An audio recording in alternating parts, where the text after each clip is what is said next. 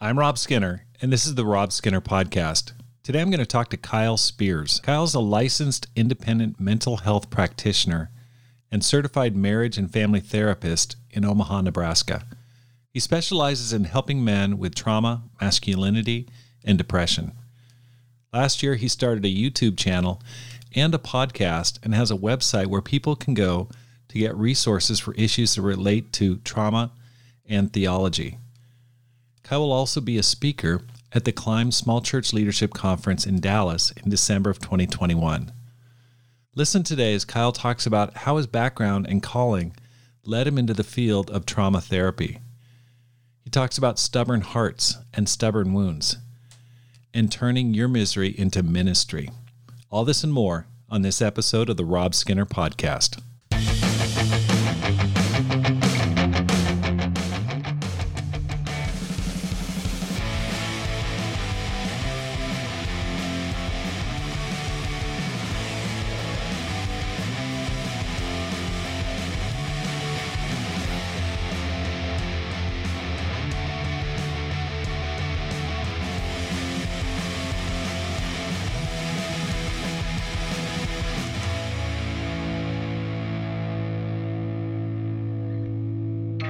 Welcome back to the Rob Skinner Podcast.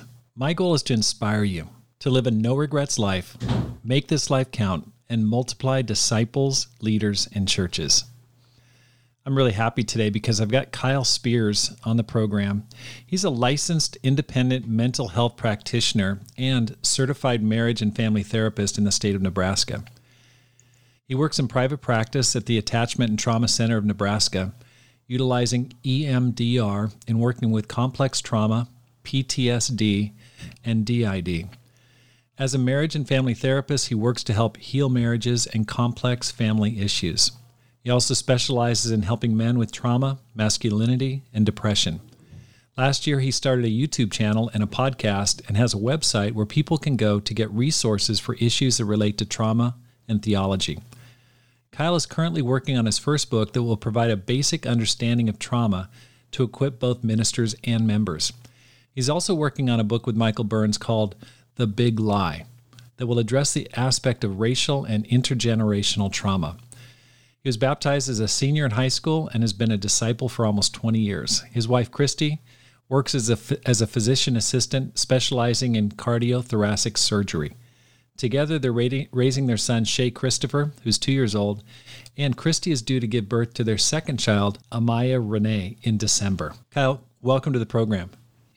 It is great to be here, brother. Thank you for having me. it's great to have you.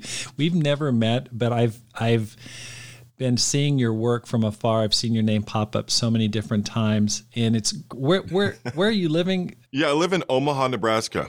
Okay, that, Omaha, Nebraska. that's where. Are you neighbors with Warren Buffett? So he's here. he is in the city limits, and ironically, I've I've been getting into his stuff recently. He's uh he's a genius oh my when it comes to economics and investing. He really is. He really is. Well, can you give a little bit more? How did you become a Christian? Sure. So I was one of those those. I think there's different kingdom kids. There's different types of kingdom kids. It's kind of which kingdom kid are you? And so I grew up in a Pentecostal church I kind of went to a Catholic church, but also I was raised in Pentecostal. So I was I mean, two sides of the extremes, really. I grew up in extremes.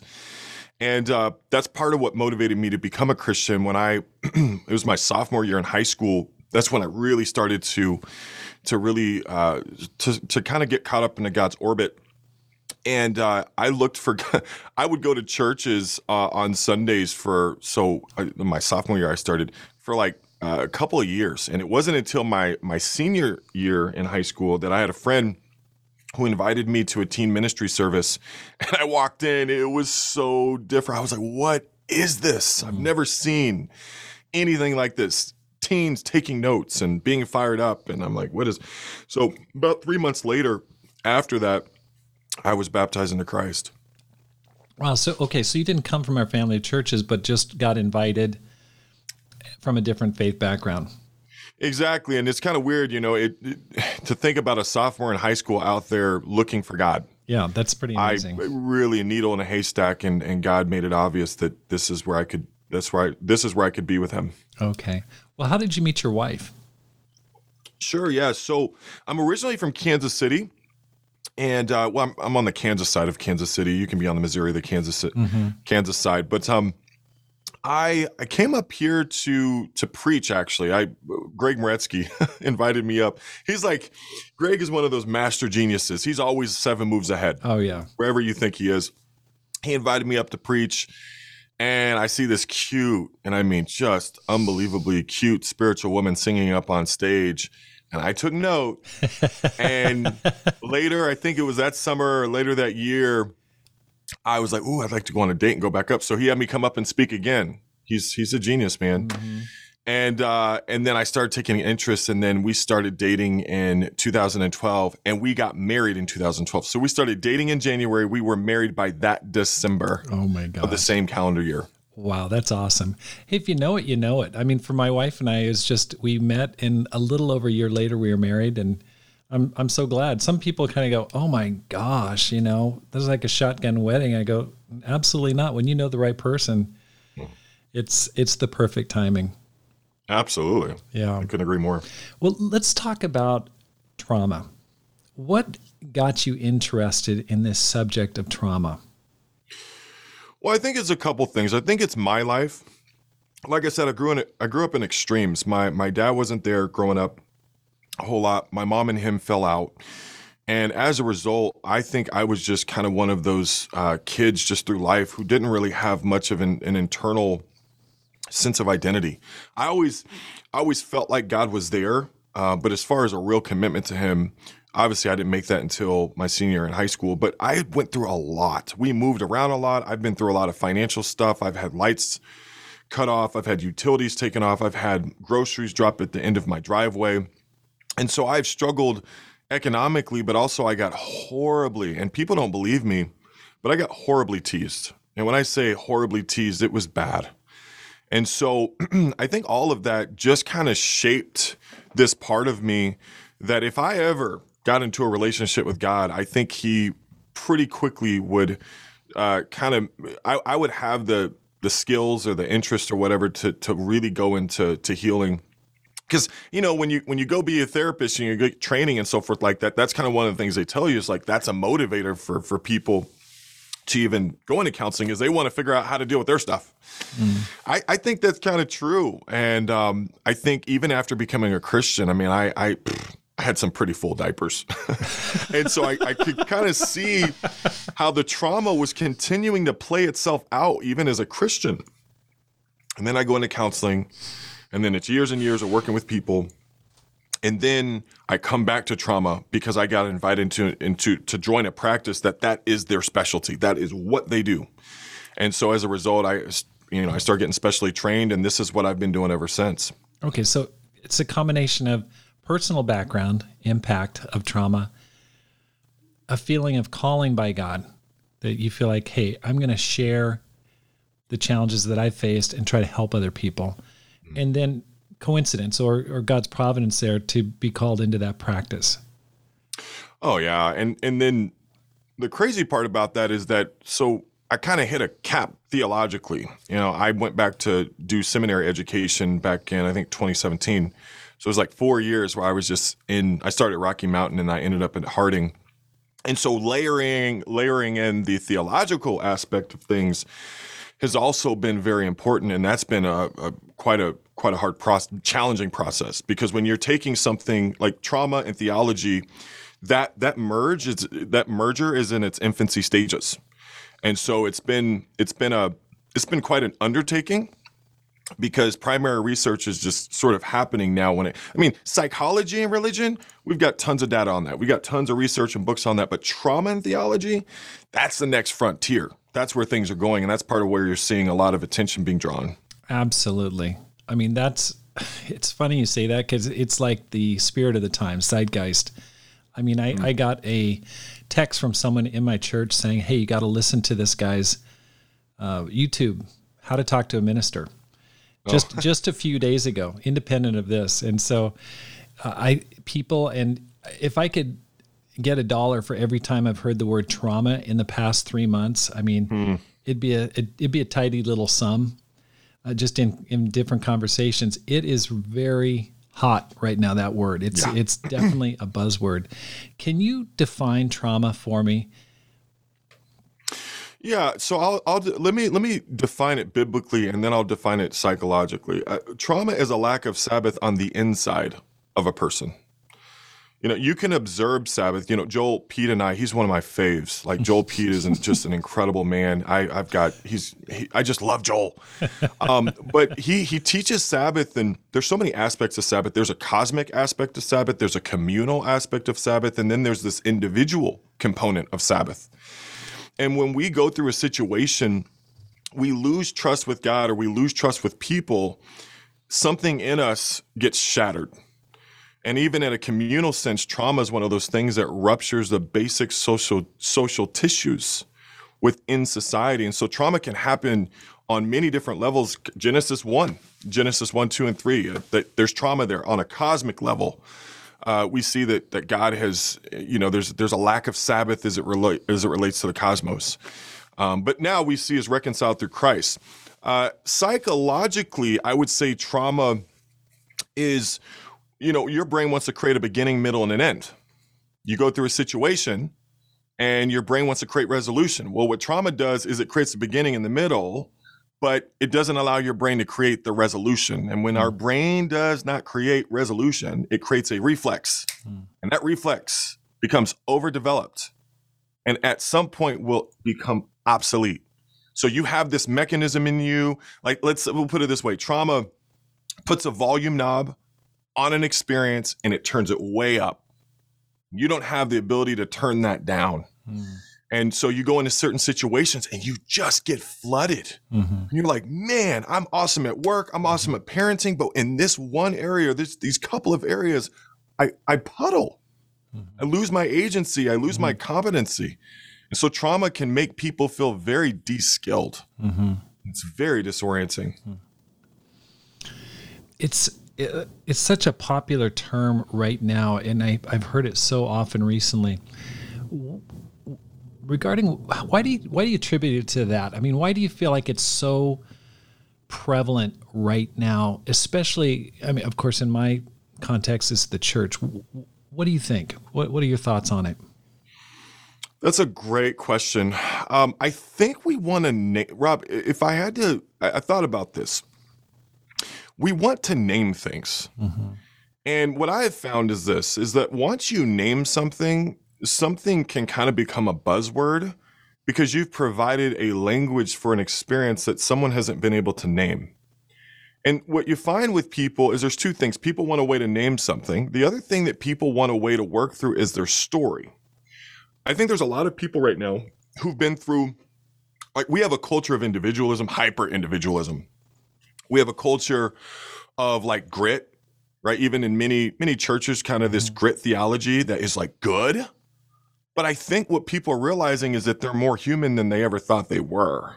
And as people realize that they are human and that they make mistakes, and being human is scary because you can hurt other people and you can get hurt we need language for this weird place we find ourselves where we don't have certainty Right. And we don't have ready answers. And we've been addicted, I think, for many people, we've been addicted to certainty. Mm-hmm. We've been addicted to, you know, just fundamental reading of the text that just gives us answers and bolsters our faith and it's single minded and it.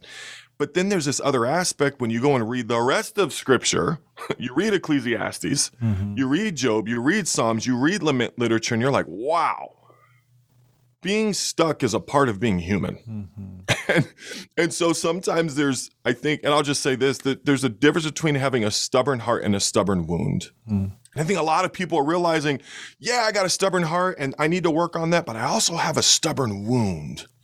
It's been here a while, it hasn't changed. I've thrown everything at it.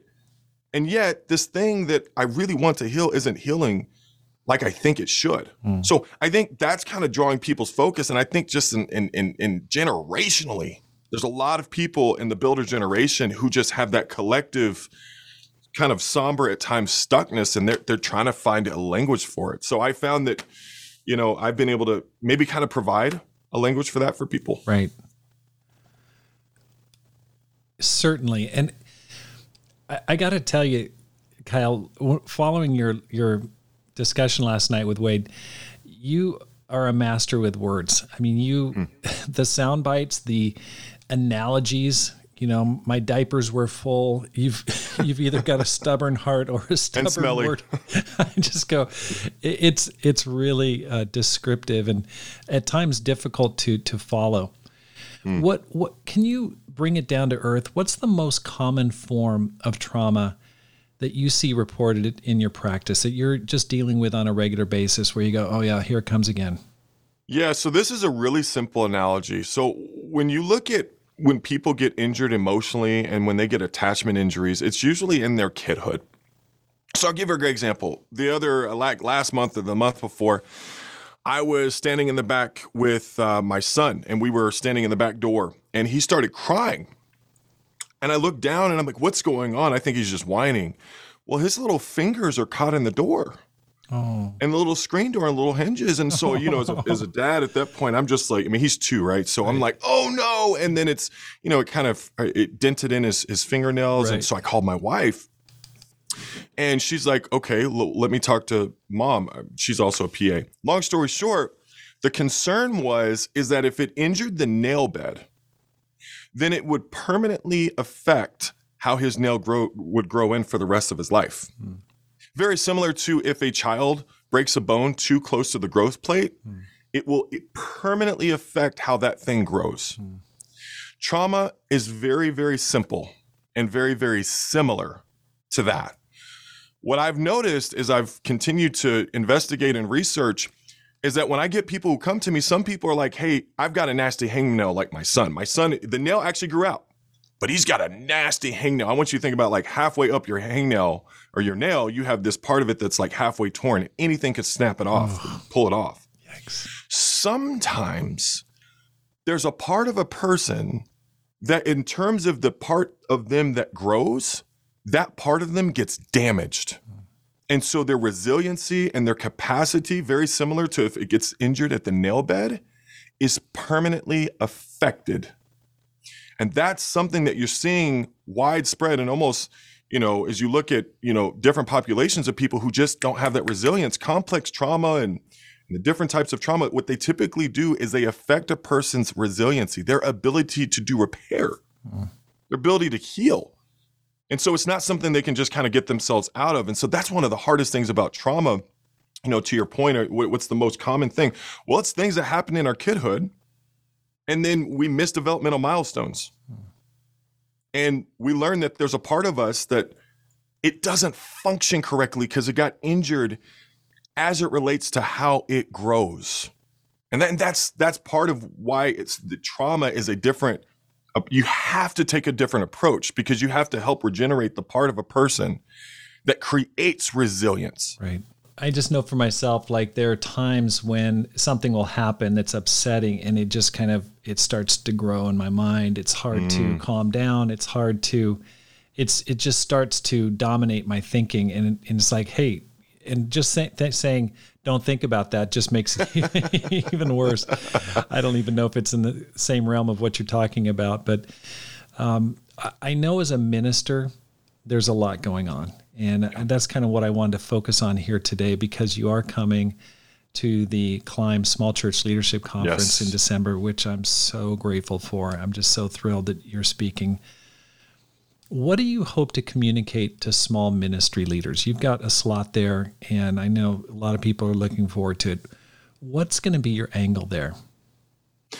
Well, it's going to be very similar to what I've been doing recently.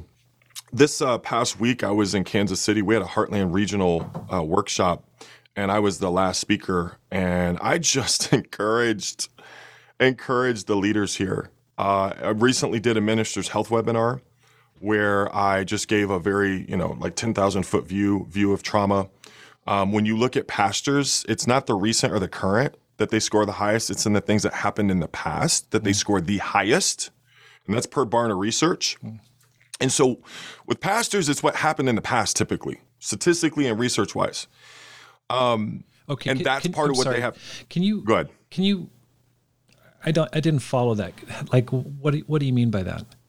So when you look at the the in terms of like so when a when it, when someone's reporting trauma, okay, when you like you take a minister in terms of right now, if you were to ask a minister, right now, are you experiencing trauma? Have you recently, within the last year, experienced trauma? They're typically going to report lower numbers, but where they report the highest numbers are as it relates to what happened when they were young. Okay. They have more instances of traumatic experiences. So when I when I when I'm talking to pastors, you have to very graciously remind people that their kidhood still matters. um, you, you like you take Joseph, and this is who I talked about the the leaders meeting. I'll just say briefly. Joseph, a lot of Joseph's painful experiences happened when he was a kid. He was 17 when he got sold into slavery. Mm-hmm. And so if you look at him when he was prime minister, you're not going to get a very good profile or sketch of what he's been through. You got to go back and then you realize his family of origin, he has very deep wounds.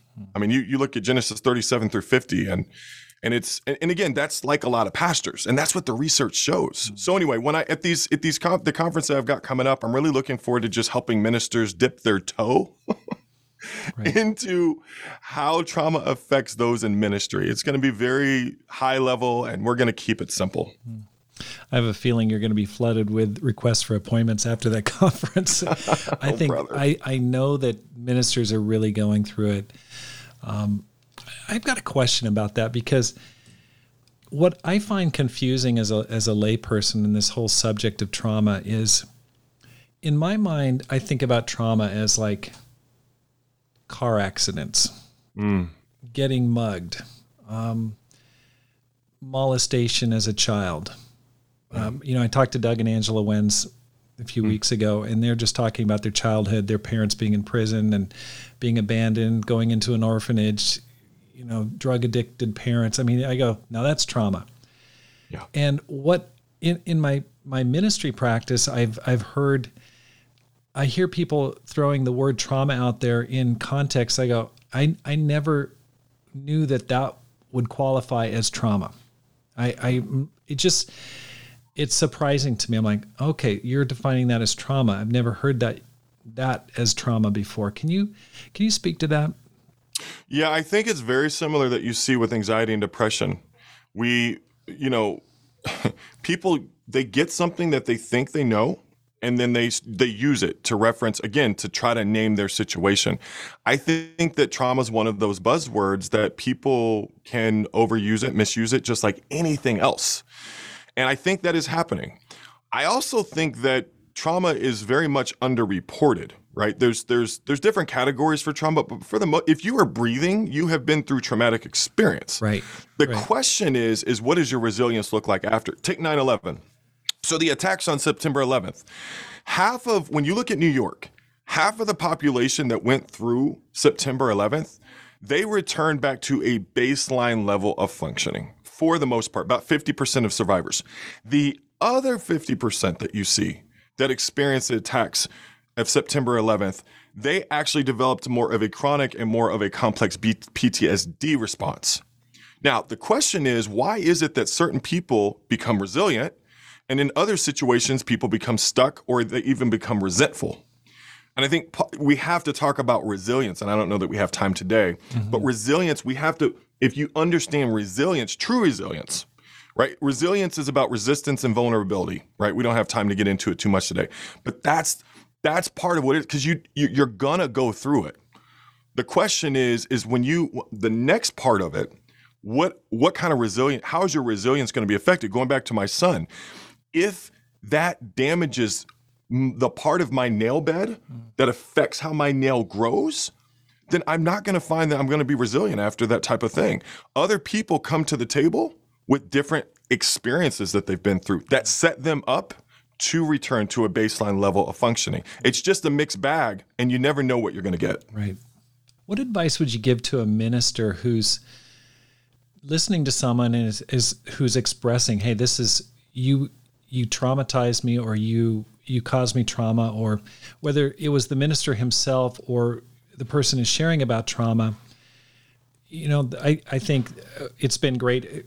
Al Barrett has come into town and is, I asked him to come in as a consultant. He's been giving good feedback. And one of the things that he shared is, um, you know, Rob, you need to work on your listening skills.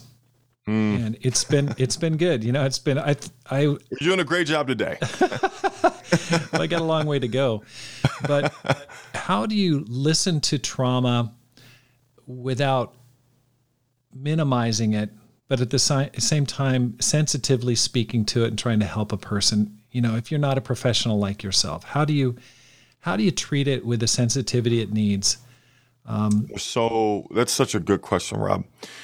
Until you're, I think, until your ears are trained, you'll listen, but you won't hear. Like, so when I'm listening to something, first thing, like, so when you go through therapy school, they teach you how to do like everything. Like, you have to learn how to lean forward, lean back. Like, they inflect your voice. They teach you all these different things. And one key that I have found that's been, I think, very telling is what you're doing with your face. Your face tells people what your ears are doing. Hmm. When I come home sometimes my face is just tired and my wife will be like long day, yep. Because you're you have to use your face when you listen. Yeah. if I tell somebody something I'm like, "Hey Rob, I'm I'm really struggling. My wife, she's she's we're having our second child and I've never felt more vulnerable in my life. Mm. I've never felt this type of vulnerability." And let's just say you're looking down at your phone or you you have this vacant expression on your face. I'm gonna feel like, hey man, I don't. This isn't the guy. Um, I think the other thing that's important, right? Because we, we have to use our body when we listen, is we have to listen. We have to create a way to to get to the threat. Hmm. So one of the ways that I disarm, I've got a a YouTube video that three tools for heated discussions is when I talk to people, I want to know a couple things. I want to know what do you feel like I don't get, mm-hmm. right? Because you don't need to fight me to have your feelings, mm-hmm. right? I'm, I, you don't need to fight me to have your feelings. The other thing I want to know is what's the most threatening part. Okay, because again, threat is about trauma, right? Trauma creates this unfortunate trigger around perceived threat. And what's the biggest threat? So if I'm talking to someone who's just they feel like they got beat up by leadership, what's the biggest threat? Well, I feel like there's no one to hold people accountable. There's no account like there, there's this level that once you get to, no one can hold you accountable. So you don't feel safe. No, I don't. You got to get to that. Mm-hmm. Like it, at some point, it's got to circle back around to this person is very much unable to to deal with life on life's terms for themselves. Mm-hmm. and and you can have concerns. That's fine, but you don't feel safe. You feel threatened. And when I'm listening to people, I'm at some point we're going to get there. Mm. Okay, I get that this person and that person what but you don't feel safe. You don't feel heard. You don't feel listened to. So anyway, that's that's that's part of how I start that. Was that confusing? Uh, Hopefully that was It sounds like uh, above my pay grade and something that you know I'm not sure I could I could get there, but I I think that um, I certainly think that trying to identify where it's coming from is really important. I like the idea of using your face and being careful because I've had appointments where people I thought I was listening and then the person later went away and said that didn't go well. Wow. and and so that's that's it makes me feel bad. It makes me feel sad. It's like oh wow okay. What am i going to have to do better next time? And i i think that that's a challenge for ministers. Now let, let's just flip the script here and talk a little bit about ministers. I know you're going to talk more about this at the conference but Sure. who does a minister talk to when they're going through a pandemic racial issues disruption in the church zoom people disconnected, a third of their church or or more just floating out there, not showing up regularly. These are just you know common issues that are that are going on, and wondering are people going to come back? A, a real sense of powerlessness and lack of control, in in a good way. You just don't you don't know where your flock is or how they're really doing. Who do they talk to? How do they deal with that? Great question. I I, I recently did an interview, uh, reaching men, and um, one of the things I asked because the the guy I did it with, he he works with pastors a lot. I, I go, hey, can you kind of help me out with this this framing? He's like, yeah, well, pastors are like politicians. They're they're like we need our pastors and our politicians to be perfect in order to sleep at night. and I'm just like, I laugh like you, and then I'm like, how sad is that? How, how sad is that? And I think that I, I feel very sympathetic to ministers. There's an article that I, I recently came across, and the article title was When Dying Churches Abuse Pastors. And what it gets into is that when when when people in the church, when they are experiencing you know, changes in the world, what happens is that they take those and they, it's a very seismic shift and they, they feel like they're becoming obsolete. And what they take is they take those feelings and then they lash out against pastors as a result of the shifts that's hap- that are happening in the world. Right. So pastors can't go anywhere. And and oh by the way, I just want to add one more beautiful thing. Now as a pastor more than ever, things can be weaponized against you. You can have a sermon from 20 years ago that you weren't even thinking of. and someone and and so I I care about that. I'm I'm probably going to start maybe kind of talking to pastors about some of that. But regardless, who do they talk to? Each other number 1. But I think this aspect of is okay, who do we talk to is about whether or not you can experience safety with a person. Right. Like for me, safety is about being able to be human. Right. You know, uh, safety is about being able to not just make a mess, but be a mess. Mm-hmm. Mm-hmm. and to be a process, not just a mess, but I can be a mess and a process. The question is so who do you talk to? Who helps you to feel safe enough to be who you really are? Right. Right. So that, that, who, you know, anyway, that, that, yeah, go ahead. Oh, that just hits home. I, mm. and I, I feel that very strongly. And I know that many, many ministers are feeling the same way. Like, how did I become responsible for everything that's happening bad in the world? And it, it's challenging. And I appreciate your attitude. And, and the thing that I, I really respect about, about listening to you, Kyle, is you're spiritual, you're balanced. I, I think you've got a great balanced approach in seeing seeing different sides of the same issue, and I really appreciate that. That's um, deeply appreciated from from me as as a as a spiritual leader, and I'm sure for many other people. I mm-hmm. look forward to hearing more. Absolutely can't wait, and look forward to getting more more content from you. How I you- appreciate that. Can, can I ask you a quick question? Sure, go ahead. What do you feel like as you, you say lay, but clearly you you have the mind of a minister as well. What has been the what has been your experience of what it's like to try to be a shepherd during this time? Because I mean, you're you're very connected. I was going down your podcast list of all the people you've. I'm like you, you've you really kind of know. I think you really have a good pulse of what's going on for people. What's it been like for you to kind of minister during the pandemic? it it you know it's it's disorienting it's definitely one of the most challenging times of my spiritual life uh, it's it's definitely uh, you know it, it it's to the point where like okay i'm going to need to get someone else here to take a look just to get perspective because there's no reference points i feel like we are in a the Sahara Desert of spirituality with no reference points to kind of judge where where am I? Where should I be? And that is super challenging to me as a minister. It's like, am I doing good or am I doing bad? Am I am I where I should be or where sh- you know what should I expect? And and it's difficult for me to just go, hey, I'm just going to coast until things clear up. And um, so, you know, th- those are some of the feelings and that's why i wanted to get you know outside voice. I talked to bruce williams hey can you come in and give me some consultation? Al baird has been doing a great job. He's just been meeting meeting with people. Uh, kelsey hahn has, has has come into town um, recently while he's waiting to go to china. That's helped to get perspective but at the same time i, I think that part of it is the God's just putting us through a real challenge, and I'm going to have to kind of bear up under it. And, and it's funny you mentioned Jeremiah and Lamentations earlier because I've been reading through those in my quiet times, and man, they're so depressing. I mean, it is just, it, it's like, oh, this, I don't know if this is helping me or not, but it, in one way, it's, it's like, okay, you got to go through these times, Rob. Yeah. You're going to have to just bear up under this. It's not fun. You want to just, you know, just not be here, but boy, you're going to have to just bear up under it and do the be- very best you can and be be godly in the midst of it. Let me go ahead and, and just ask you just a couple more questions. Are there any positive experiences where you go, my trauma therapy has really helped this person. I really have seen my life make a difference without using names, of course. Sure, sure. So in my practice, but also in the church, I'll, I'll say this: when I, I, I my clients are kind of honest with me.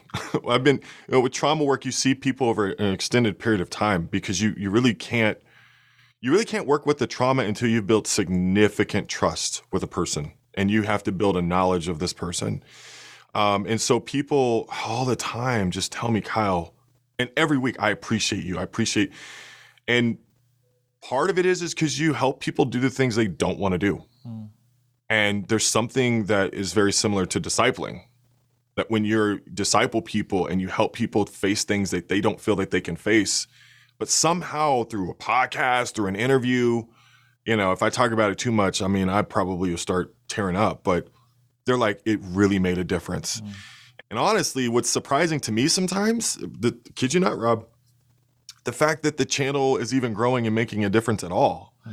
Because mm. I sometimes feel like, man, trauma and all of that, it, it just it hurts your brain and it hurts your heart. and it's hard to talk to people about it because it's so new. And but then when people get it and they buy in, and then they realize that God's bought in on it, mm. Like the Father, the Father, this is on the Father's heart. He's not unconcerned. Then they realize that God has a plan. God wants to take, God wants to take our our, our misery and turn it into a ministry. And if we don't allow God to use our, our misery for ministry, our misery will become a mystery.